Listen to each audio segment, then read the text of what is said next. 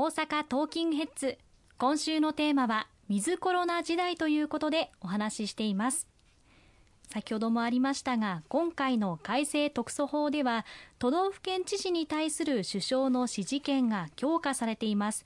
改正前は緊急事態宣言やまん延防止等重点措置の発令中に限られていた指示権の発動を政府対策本部を設置した時点で可能とすることになりました。これはどのような観点からこのような内容になったんでしょうか。はい、あの今回の新型コロナウイルス感染症の、まあ、大きな教訓の一つとして、やはり、えー、政府とその都道府県知事の役割分担、この最初の初動の段階で、えー、非常に混乱が生じました。どこまで政府がやってどこから都道県知事がやるのか、その混乱によって初動が遅れてしまったということがあります。またあの緊急事態宣言にせんにじゅうねんのしがつに初めて発令されましたけれども、その前の時点でもう少し都道府県知事にお願いを総理あるいは国の方からですねしておくべきことができなかったということもありまして、今回この法改正によりまして緊急事態宣言発令前に総理から各都道府県に対してお願いするべきこと、やっていただくべきこと、これを指示できる指示権を強化をしたところでございます。これによって初動対応、これがしっかりできるという環境が整うのではないかというふうに思いますね。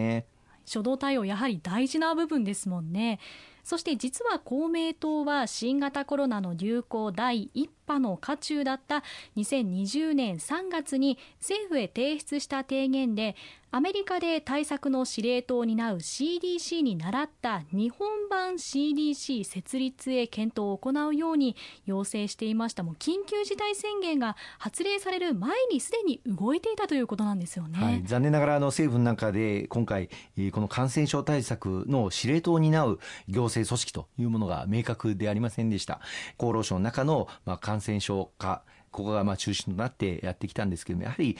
各省、例えば学校教育の問題であれば文科省、あるいは経済活動であれば経産省、あるいは農業等にも大きな影響が出ました。物価高等ですね、こうした農水省の役割、それぞれをやっぱり司令塔として指示ができる、そういった内閣官房あるいは総理を中心とする指示権を持った機能をやっぱり一括して発動していく必要があるということで、アメリカにはそういう役割を担う司令塔機能が シーディーシー と言われておりますけれどもございますので、それを見習って日本版 シーディーシー をぜひとも設立すべきだと、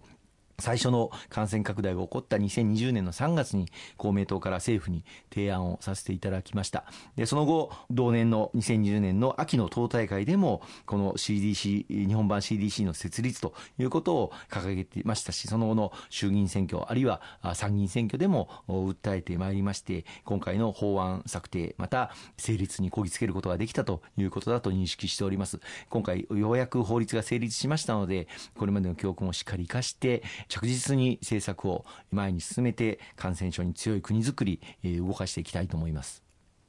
一方でデジタル化の遅れなどでマイナンバーカードの普及も遅れてしまったり、一律の給付金の時期に支給にも問題が生じたり、学ぶこともたくさんありました。やはり備えはしておいて損はないということですよね。そうですね、あのご記憶かと思いますけれども、感染症が最初に始まったにせんにじゅうねん緊急事態宣言が起きた時に公明党の強い働きかけで全国民の皆様一律でひとりじゅうまんえんを給付する特別定額給付付金、これをあの配布させていただきました。しかしながらデジタル化が遅れているこの日本で、このしがつに決まったひとり一律じゅうまんえんの特別定額給付金、実際に支給がされたのはさんかげつぐらい後のしちがつとかあるいははちがつとかになって、ようやくお手元に届くという状況でございました。これをやはり日本の中でもう少しデジタル化をしっかり進めていく、まあ、今回マイナンバーカードとそれぞれの皆様の金融口座、これを紐付けるということも推進をさせていただいております。これをすることであらかじめ金融口座を教えておいていただいて、そこに必要な支援金給付金をプッシュ型でお届けをするという体制、これが随分と進んだなというふうに思っております。まあ、その基盤となるのがマイナンバーカードでございますが、まあ、当初はあのにわりも満たないようなマイナンバーカードの普及率でありましたけれどもけれども、おかげさまでしがつまつの時点で申請いただいた方々人口の ななじゅうろくパーセント を超えるところまでたどり着いてまいりました。まあ、公明党としてこのマイナンバーカードの普及を進めるためにマイナポイント事業、これを力強く国に訴えて実現を図って、まあ、このマイナポイントの実現がマイナンバーカードの普及に大きく役立ったんではないかと思います。はい、そうですね。マイナンバーカードの普及率、本当に大幅に伸びましたね。今後さまざまな活用法も想像されますよね。はい、あのすでに健康保険証との一体化ということも予定されておりますし、また運転免許証とも一体化させていくことも予定されています。またこのマイナンバーカードをお持ちいただくことで、本当にさまざまな行政サービスを便利に使っていただくことが可能になります。最近私の子供も大学に入学しましたので引っ越しをしたんですけれども、昔であれば転出届と転入届両方出さなきゃいけなかったのが、これがいっかいで済むようになる。これを改めて実感をさせていただきました。それ以外にもさまざまな行政サービス、お住まいの行政サービスをプッシュ型で受けることが、このマイナンバーカードを利用することで可能になっておりますので、ぜひすでにお持ちの方、マイナンバーカードを活用していただいてですね、ネットでマイナポータルなどご覧いただくと、ご自身のお住まいの行政がどういう住民サービスがあるのかということがよくわかりますので、ご覧ご確認をいただければと思います。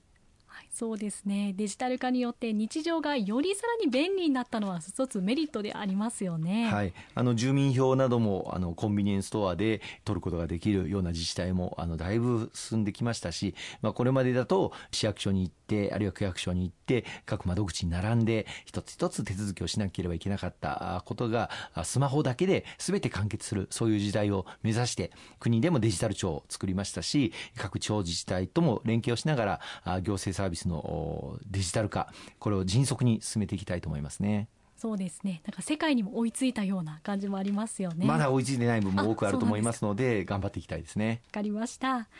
今ウィズコロナ、デジタル化、そして少子化対策、物価高騰など、今政府大きな難しい課題をいくつも抱えています。石川さんも一つ一つ解決に向けて取り組んでいらっしゃいますが、もうどんな思いで取り組んでいらっしゃるんでしょうか。本当にあのこれまでかつて経験したことがないような国難を我が日本、そして我々日本国民は迎えていると思います。これを乗り越えていかなければいけない。今おっしゃっていただいたコロナ、またデジタル化、少子化対策、物価高騰、これに加えてグリーントランスフォーメーション ジーエックス というものも進めていかなければいけません。にせんごじゅうねんには二酸化炭素排出量を実質ゼロにする、カーボンニュートラル、これをまあ国としての目標に掲げているわけですけれども、これを実現するためには脱炭素技術の大きな開発を進めていかなければいけません。そのために今回国でも ジーエックス 推進法というものを先日、私の所属しております経済産業委員会で成立をさせていただくことができまして、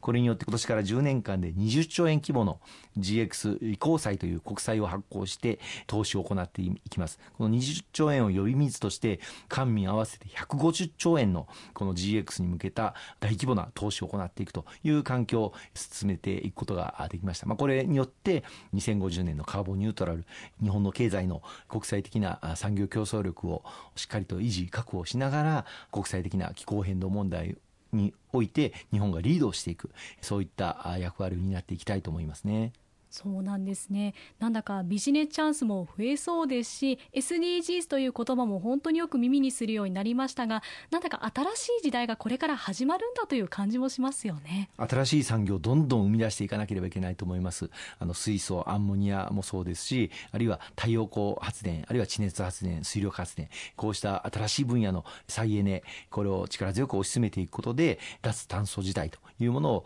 切り開いていきたいですね。で、その象徴的な世界中の方々に日本の技術を知っていただく舞台となるのがにせんにじゅうごねんの大阪・関西万博だというふうにあの思っております。まあ、空飛ぶ車も期待されておりますし、これも着実に進めていかなければいけないですね。そうですね。その大阪万博、私も非常にぜひ行きたいなと思ってまして、非常に楽しみにしていますけれどね。そしてあと広島サミットもありますね。こちらもぜひ成功をお祈りしていますが、こちらについてはいかがでしょうか。はい、あの昨年ロシアによるウクライナ侵略があの行われて、国際社会の秩序がまさに戦後最大の危機にさらされている状況だと思います。こんな中で国際社会の平和と安定、また自由民主主義、あるいは法の支配といった普遍的な価値を共有する国々の協力協調というものを進めていかなければいけないというふうに思います。。この東アジア地域も北朝鮮による弾道ミサイルの発射事案など相次いで行われていて、非常に我が国を取り巻く安全保障環境